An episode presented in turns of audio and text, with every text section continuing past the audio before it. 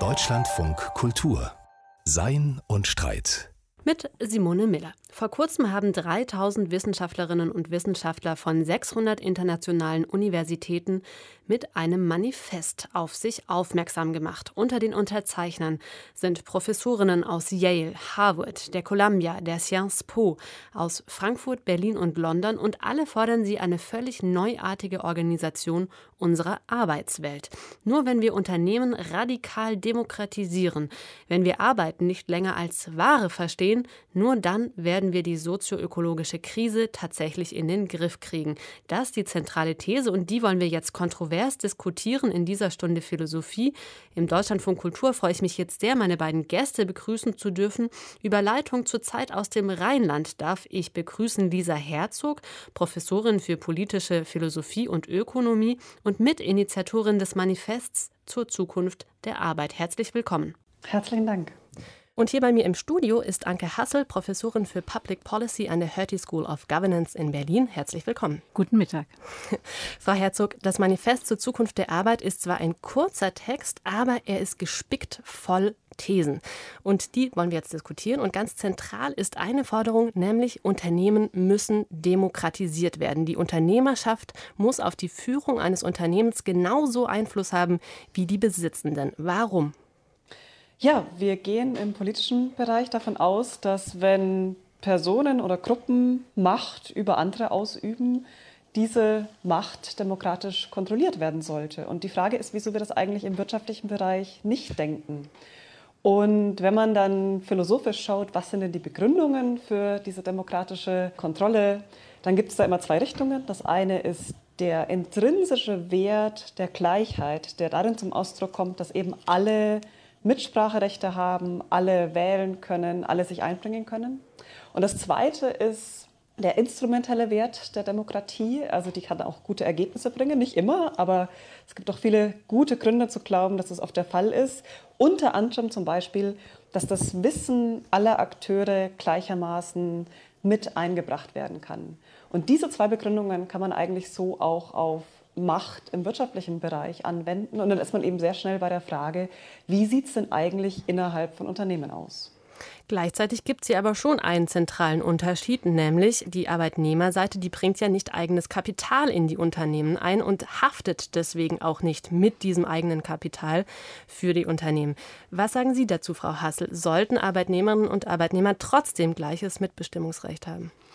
Arbeitnehmerinnen und Arbeitnehmer sollen auf jeden Fall ein Mitbestimmungsrecht in Unternehmen haben. Und in Deutschland haben sie es auch. Wir haben ja ein weitgehendes Mitbestimmungsrecht für große Unternehmen und das auch aus gutem Grund. Historisch betrachtet haben sich große Unternehmen, insbesondere in der Stahl- und Kohleindustrie diskreditiert im Nationalsozialismus und nach dem Krieg war auch eine Antwort darauf, den Arbeitnehmerinnen und Arbeitnehmern ein größeres Mitspracherecht an der Führung dieser Unternehmen auch einzuräumen. Und es ist auch richtig so. Und wir wissen auch aus der Forschung, dass mitbestimmte Unternehmen besser geführt sind. Sie haben meistens mehr Frauen zum Beispiel in ihren Vorständen. Sie haben höhere Investitionen in Ausbildungen. Sie haben auch niedrigere Vergütungen für Unternehmensvorstände zum Beispiel. Also es gibt viele gute Effekte aus der Unternehmensmitbestimmung. Mitbestimmung. Insofern ist die Mitbestimmung ein sehr äh, hohes Gut und auch ein sinnvolles Instrument. Was in dem Manifest aber drin steht, ist keine Mitbestimmung, sondern eine Mitbestimmung plus. Man will den Arbeitnehmerinnen und Arbeitnehmern ein Vetorecht einräumen, wenn es um Geschäftsmodelle geht, aber auch um die Bestellung der Vorstände geht. Und da hätte ich meine Zweifel, ob das wirklich ein sinnvolles Instrument ist. Warum Zweifel? Naja, weil es zu einer Veto-Position dann wirklich führt. Man käme an der Stellung der Arbeitnehmerinnen und Arbeitnehmer nicht mehr vorbei. Also auch das Unternehmen könnte Entscheidungen nicht ohne den Konsens der Arbeitnehmerinnen und Arbeitnehmer treffen. Und es würde die Akteure überfordern. Also es würde auch die Arbeitnehmervertreter überfordern, wenn sie quasi über die Geschicke des Unternehmens äh, mehr oder weniger allein bestimmen könnten, weil sie ja immer einem Gegenvorschlag der Unternehmensleitung quasi ein Veto einlegen könnten, die Unternehmensleitung nicht daran vorbei äh, könnte. Ich glaube, dass es zu keinen guten Ergebnissen führen würde, sondern zu einer Politisierung und auch zu Geschäften oder auch Absprachen im Unternehmen führen würde, die beiden Seiten nicht äh, dienen würde. Frau Herzog, was entgegnen Sie? Also da würde ich jetzt zurückfragen wollen, warum denken wir denn, dass diese Überforderung vorliegen würde? Denn in der Praxis würde das ja bedeuten, dass eben auch die Arbeitnehmerseite Vertreter, Vertreterinnen entsendet und wieso sollten die jetzt weniger kompetent sein als die auf Seiten der Arbeitgeber? Es stimmt natürlich, dass eine gewisse Gefahr bestehen könnte, dass dann Unternehmen irgendwie sich blockieren, dass es Konflikte gibt. Aber umgekehrt ist es ja so, wenn die Kapitalseite einseitig die Politik durchsetzt gegen den Willen der Belegschaft, dann kann das in der Durchführung dieser Entscheidungen zu unglaublich vielen Friktionen kommen, zu Blockaden. Leute geben Informationen nicht weiter, boykottieren das eben in der Umsetzung in die Praxis. Und wenn Unternehmen strukturell gezwungen werden, dass beide Seiten sich eben einigen, dann kann auch alles Wissen da eingebracht werden und dann kann das, was es vielleicht an zusätzlichem Aufwand in der Entscheidungsfindung kostet, wahrscheinlich sehr viel leichter später in der Umsetzung eingespart werden. Insofern man muss es natürlich in der Praxis beobachten, wie sowas dann aussehen würde. Aber ich sehe jetzt keinen Grund zu der Annahme, dass die Arbeitnehmerseite per se da irgendwie inkompetenter wäre. Aber das Manifest, da steht noch was anderes Interessantes drin. Und zwar sinngemäß steht da ein ziemlich großer Zweifel, also grundsätzlicher Zweifel an der Kapitalseite drin. Da steht ungefähr, also sinngemäß jetzt mal zusammengefasst, mal Hand aufs Herz, wir wissen genau, dass die Kapitalanleger und Anlegerinnen nicht sich interessieren für gute Arbeitsbedingungen und für ökologische Nachhaltigkeit. Das werden jetzt sicher einige Leute anders sehen und bezweifeln. Warum, Frau Herzog, halten Sie diese Einschätzung aber trotzdem für richtig?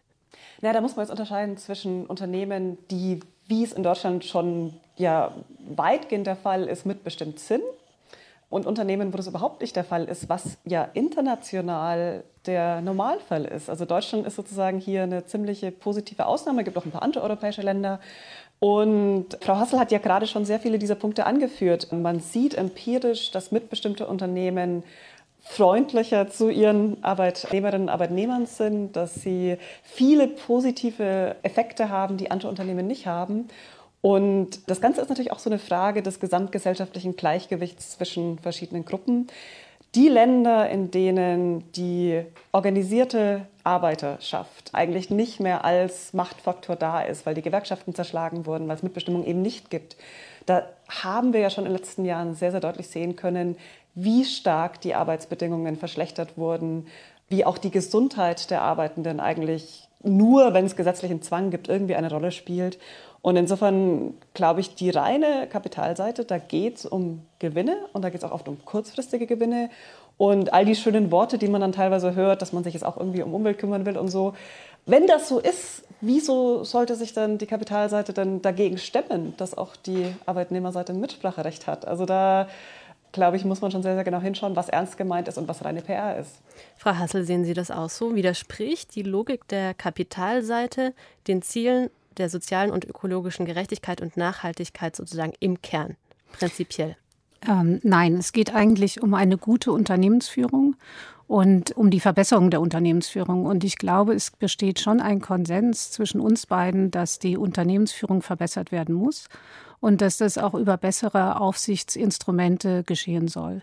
Wir haben im Laufe der Globalisierung und auch im Laufe der unternehmerischen Entwicklung in den letzten 20 Jahren gesehen, dass wir zum einen eine starke wirtschaftliche Konzentration haben. Wir haben Unternehmen mit sehr großer wirtschaftlicher Macht in der Welt und wir haben natürlich auch zunehmend Geschäftsmodelle, die darauf abgelegt sind, Steuer zu vermeiden, sich an Steueroasen äh, zu beteiligen, aber auch die Lieferkette nicht so zu kontrollieren, dass es nicht zu Ausbeutung kommt. Also es gibt viele Missstände in der Unternehmensführung und es ist absolut richtig, dass Arbeitnehmer auch bei der Beseitigung dieser Missstände eine wichtige Rolle spielen.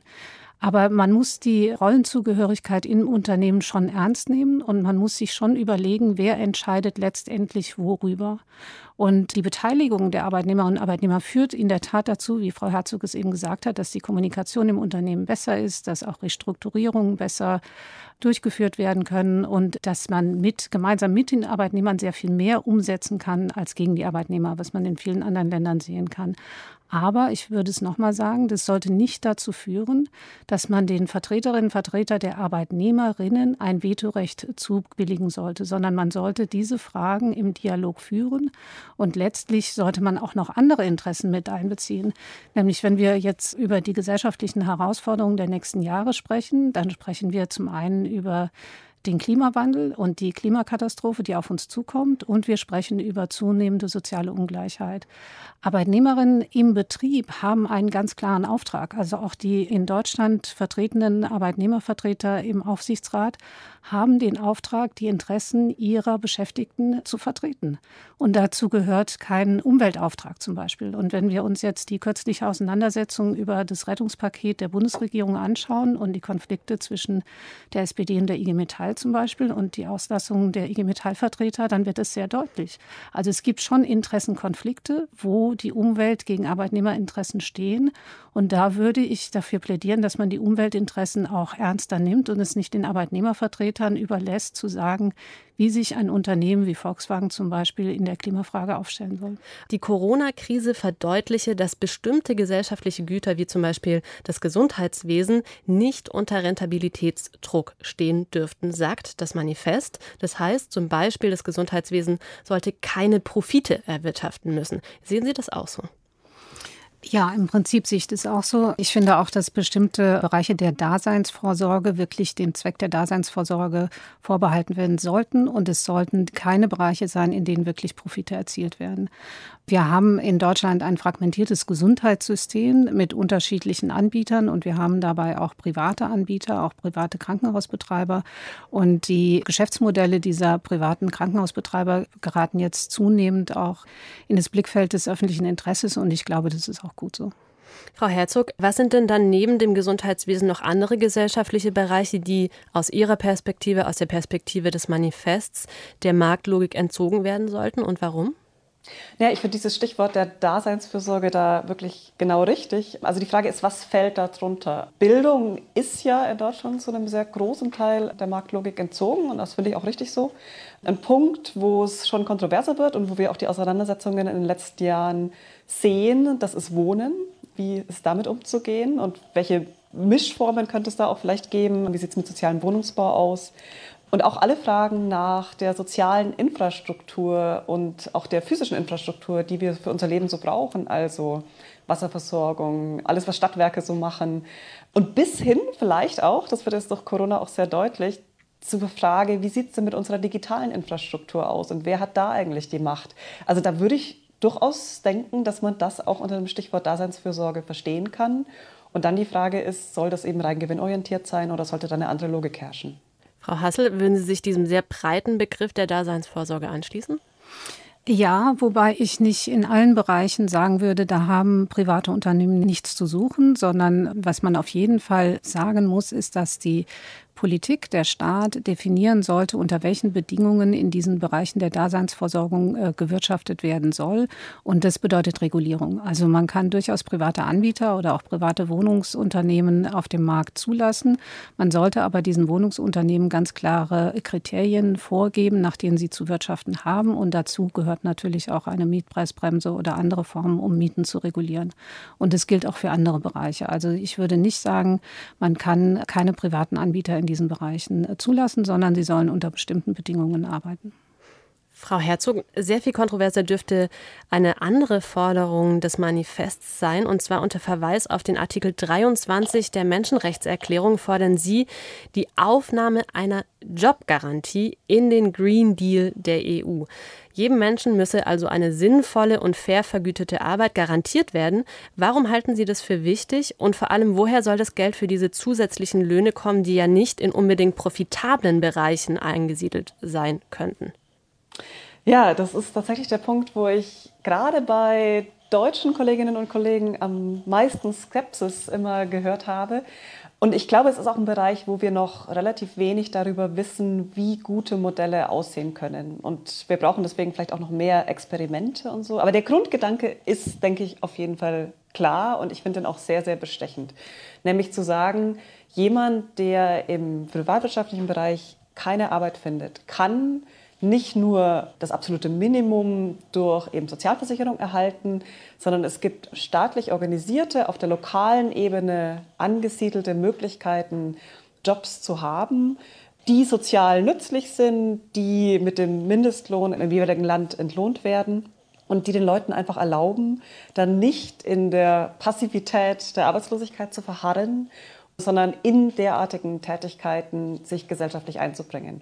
Und das Argument dafür, also viele Argumente, aber ein ganz starkes ist eben, dass man inzwischen sozialwissenschaftlich sehr, sehr gut weiß, dass Arbeitslosigkeit enorm große Folgen für Menschen und auch für ihre Familien, ihre Angehörigen hat.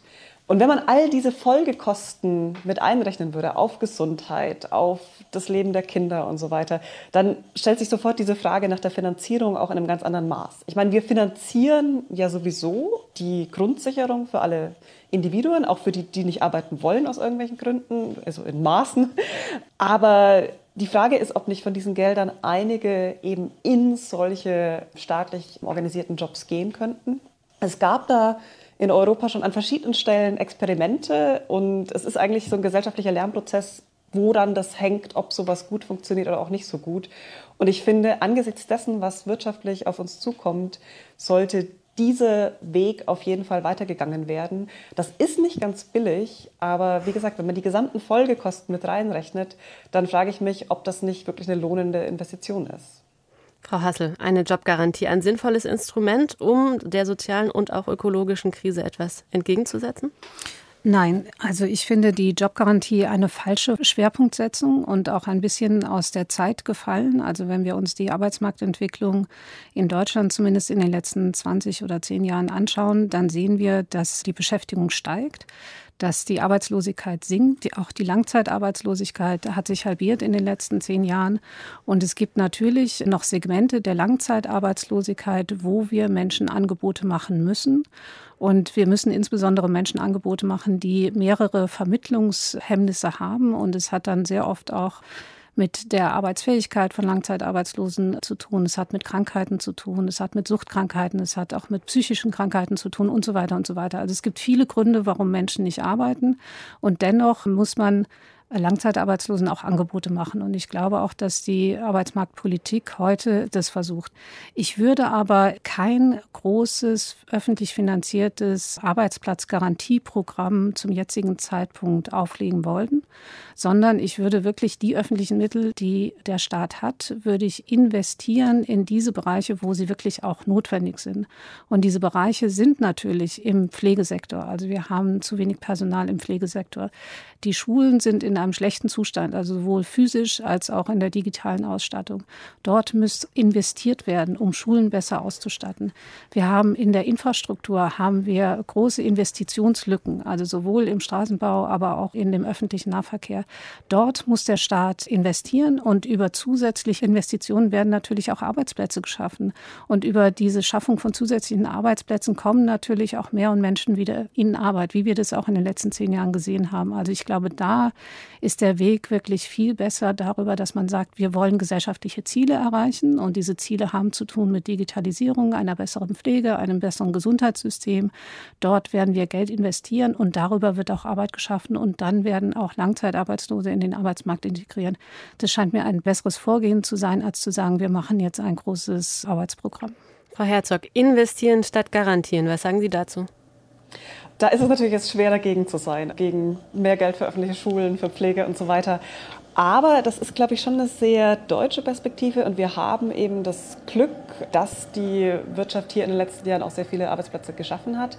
Bei der Forderung nach der Jobgarantie haben wir sehr viel stärker auch die Situation in anderen Ländern mit in den Blick gehabt, wo das eben ganz anders aussieht und wo gerade auch die Jugendarbeitslosigkeit ein riesiges Problem ist.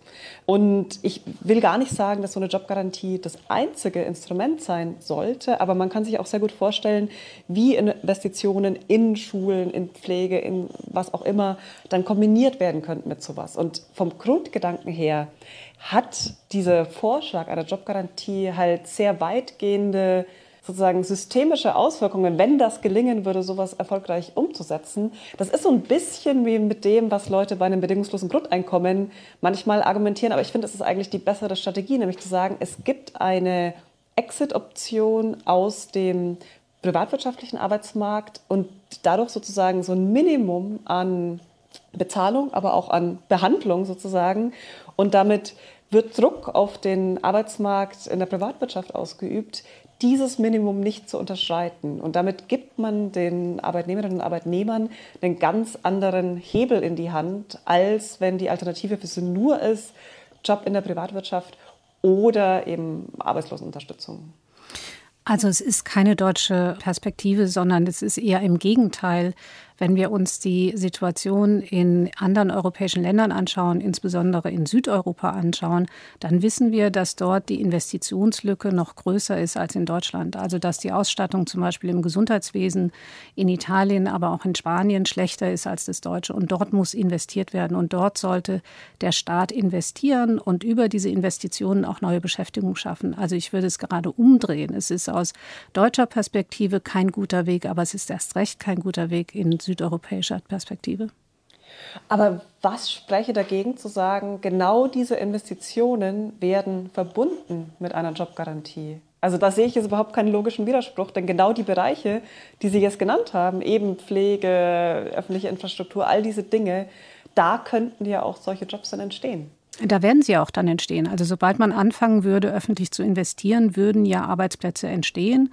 Und über die Schaffung dieser Arbeitsplätze würden dann in anderen Bereichen auch wiederum Arbeitsplätze entstehen. Aber wo, wogegen ich mich wehren würde, wäre jetzt Investitionsprogramme quasi mit der Beschäftigung von Langzeitarbeitslosen zu verknüpfen, weil das oftmals keine sinnvolle Beschäftigung ist. Wir haben jetzt gerade schon über die Forderung nach weitreichender Demokratisierung von Unternehmen und nach einer Jobgarantie nachgedacht. Lassen Sie uns jetzt noch etwas konkreter werden. Wie genau soll denn diese Arbeitswelt also künftig aussehen? Frau Herzog, eine der Kernthesen des Manifests ist ja, nur demokratisierte Unternehmen verfolgen tatsächlich soziale und ökologische Ziele und sind deshalb im echten Sinne nachhaltig. Aber ist es wirklich so? Frau Hassel hat es vorher schon angesprochen. Die Gewerkschaftsvertretung der deutschen Autoindustrie zum Beispiel, die zeigt sich im Moment schwer enttäuscht von der abgelehnten Kaufprämie für Verbrennungsmotoren.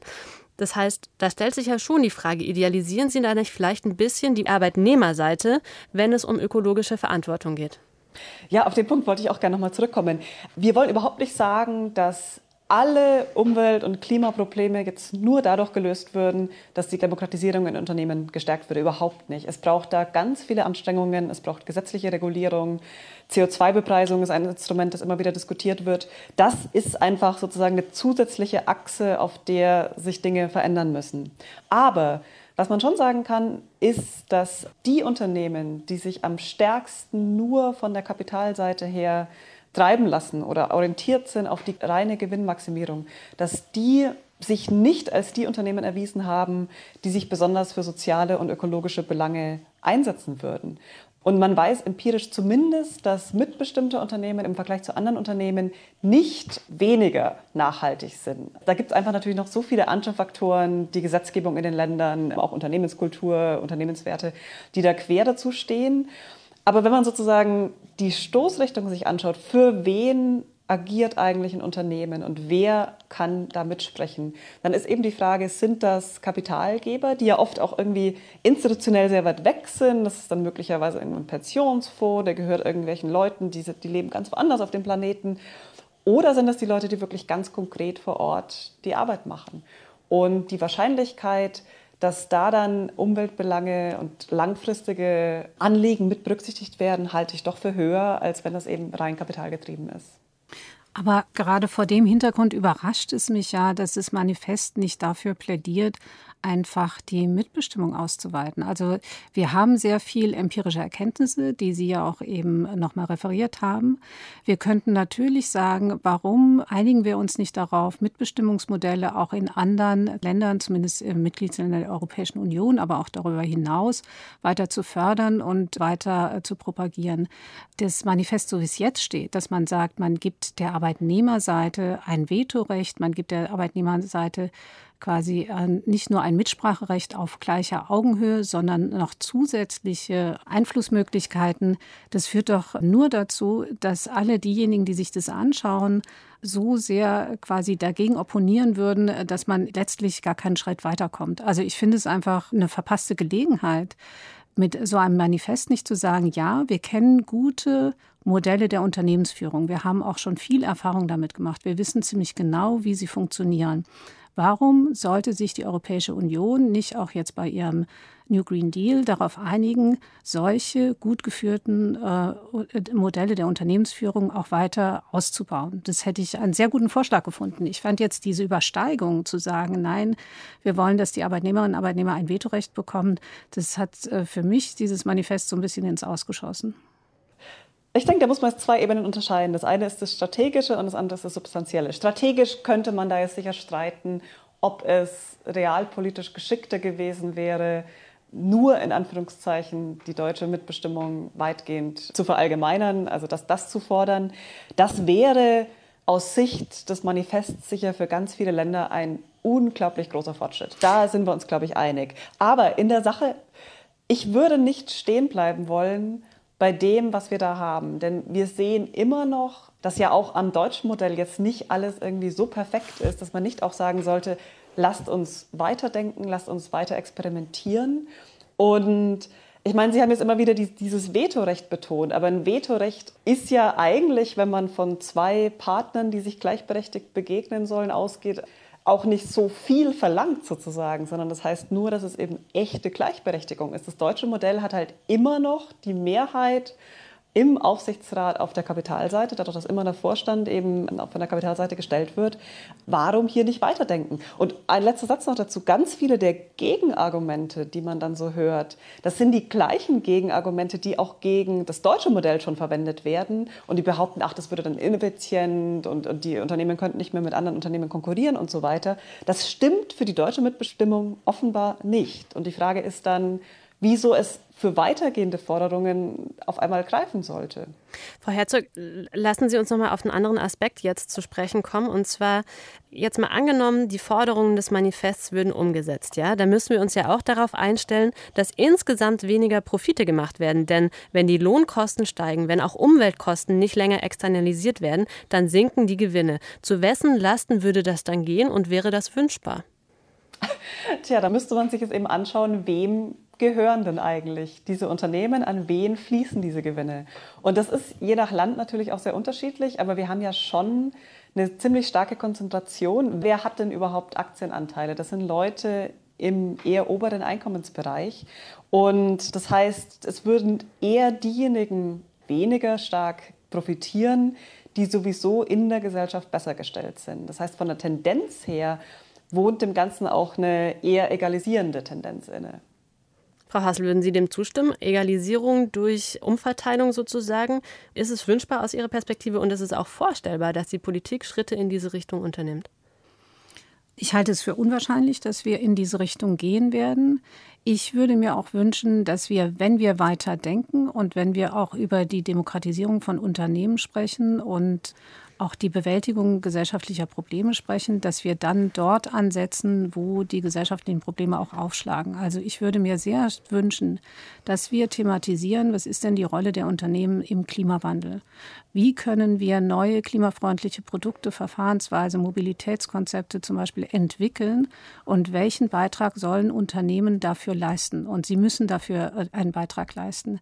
Ich glaube nicht, dass das eher begrenzte Engagement von Unternehmen bei der Bewältigung der Klimakrise daran liegt, dass wir zu wenig Mitbestimmung haben. Das glaube ich zum Beispiel nicht, sondern ich glaube, es liegt daran, dass man den Unternehmen nicht ganz klare Kriterien auferlegt und ganz klare Regulierungen auch auferlegt und ihnen sagt, ihr dürft in Zukunft nicht mehr so viel emittieren. Also wir sehen das jetzt in der Luftfahrtindustrie, zum Beispiel bei der Rettung der Luftfahrtunternehmen in Frankreich hat man bei der Rettung der Air France jetzt schon Auflagen gemacht. Man müsste eigentlich auch der Lufthansa Auflagen machen wie sie in Zukunft ihr eigenes Konzept äh, klimafreundlich aufstellen sollte. Und das ist eine Rolle der Politik.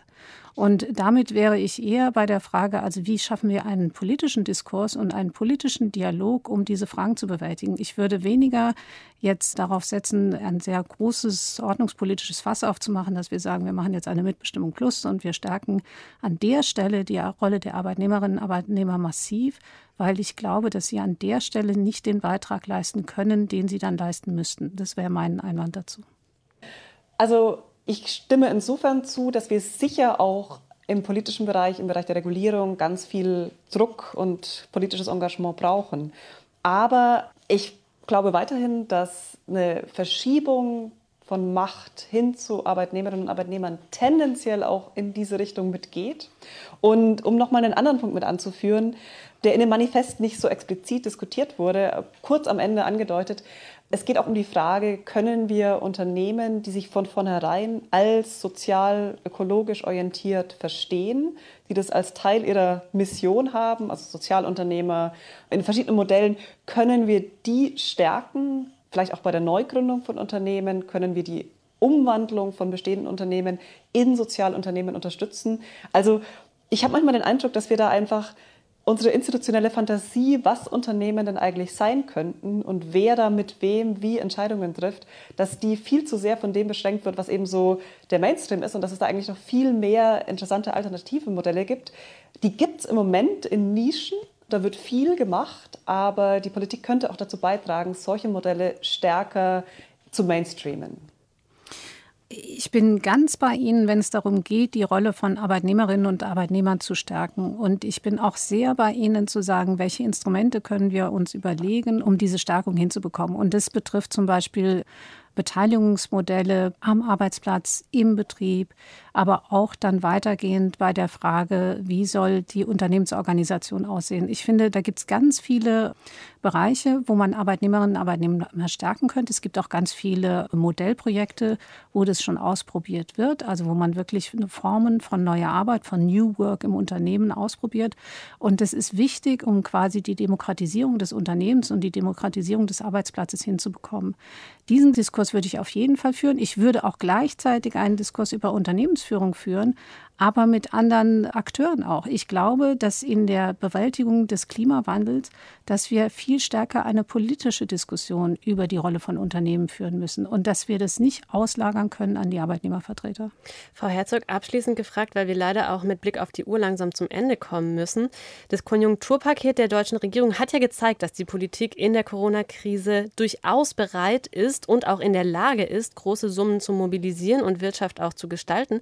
Gleichzeitig muss man aber schon sagen, bezieht sich die Förderung von Innovation hier vor allem auf die Produktentwicklung, zum Beispiel in der Mobilitätsentwicklung. Das Regierungspaket ist also ziemlich weit entfernt von den Strukturforderungen im Manifest. Sehen Sie da überhaupt Chancen, mit den Thesen des Manifests tatsächlich auf nennenswertes Gehör zu stoßen? Beziehungsweise was müsste dafür eigentlich passieren? Naja, ein Manifest ist ein Beitrag zur öffentlichen Debatte und wir wollen überhaupt nicht so verstanden werden, als ob wir es irgendwie als die Wissenschaftskönige oder Königinnen da der Politik irgendwelche Dinge diktieren wollten, sondern wir wollen Impulse geben und ich glaube, das ist ein Prozess, wo noch sehr viel Überzeugungsarbeit geleistet werden kann und auch sollte. Ich finde es sehr, sehr schade, und das ist vielleicht auch in Deutschland besonders ausgeprägt, dass bei Innovation eben die technische Dimension immer so stark im Mittelpunkt steht. Es gibt auch soziale Innovationen, die sich auf institutionelle Arrangements, auf die Art und Weise, wie Unternehmen geführt, gedacht, gelebt werden, beziehen. Und das ist irgendwie in dem Innovationsbegriff, der in Deutschland vorherrscht, relativ wenig beleuchtet. Und ich denke, wenn es gelingen würde, da mehr Aufmerksamkeit drauf zu richten und das dann eben auch bei Konjunkturpaketen, bei der Gesetzgebung stärker mit zu berücksichtigen, das wäre schon ein riesiger Fortschritt. Frau Hessel, worauf setzen Sie Ihre Hoffnung? Sie haben das Schlusswort. Was müsste aus Ihrer Perspektive jetzt ganz dringend passieren? Was müssten die ersten Schritte sein, um in dieser Corona-, aber auch Wirtschaftskrise die Weichen für eine bessere Arbeitswelt tatsächlich richtig zu stellen? Also die allererste Weichenstellung, die passieren muss, ist wirklich die Öffnung der Schulen und die Verbesserung der Schulen. Und ich meine das ganz ernst, also sowohl im digitalen Bereich, aber auch im physischen Bereich, aber auch bei den Unterrichtskonzepten.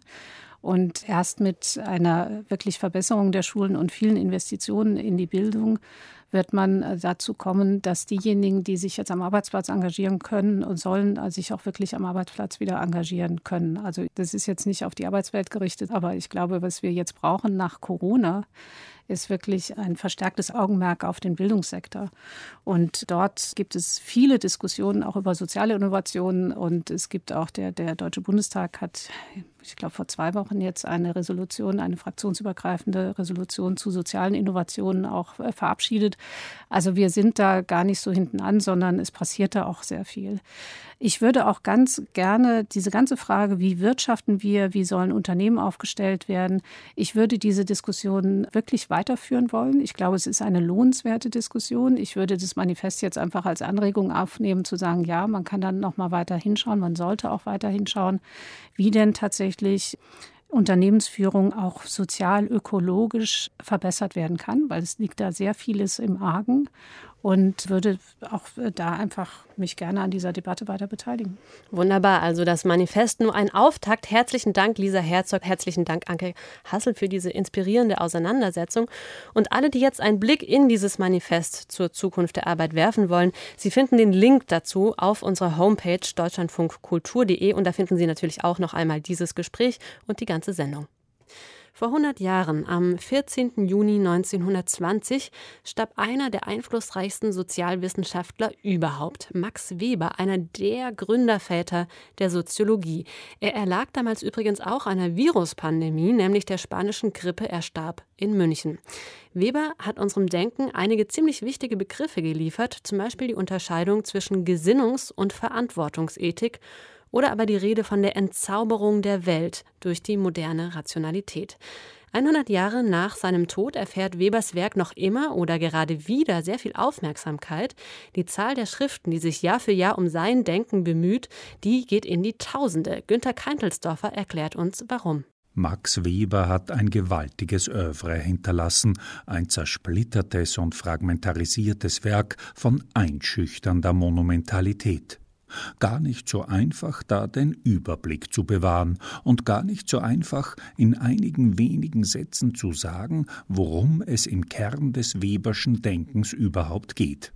Hans-Peter Müller, einer der führenden Weberforscher der Gegenwart, wagt einen Versuch. Das zentrale Thema ist, äh, ähnlich wie bei Karl Marx, der Kapitalismus. Hier vor allen Dingen die Entstehung des Kapitalismus aber eben nicht wie bei Marx, der versucht hat, das Wesen des Kapitalismus an und für sich zu erforschen, sondern den spezifischen westlichen Kapitalismus und da den spezifisch modernen westlichen Kapitalismus unter der Frage, welche Verkettung von Umständen hat eigentlich dazu geführt, dass das in diesem zerstrittenen Europa entstanden ist und nicht zum Beispiel in China, das Reich der Mitte, geeinigt, bevölkerungsstark, erfindungsstark, warum das nicht China gelungen ist.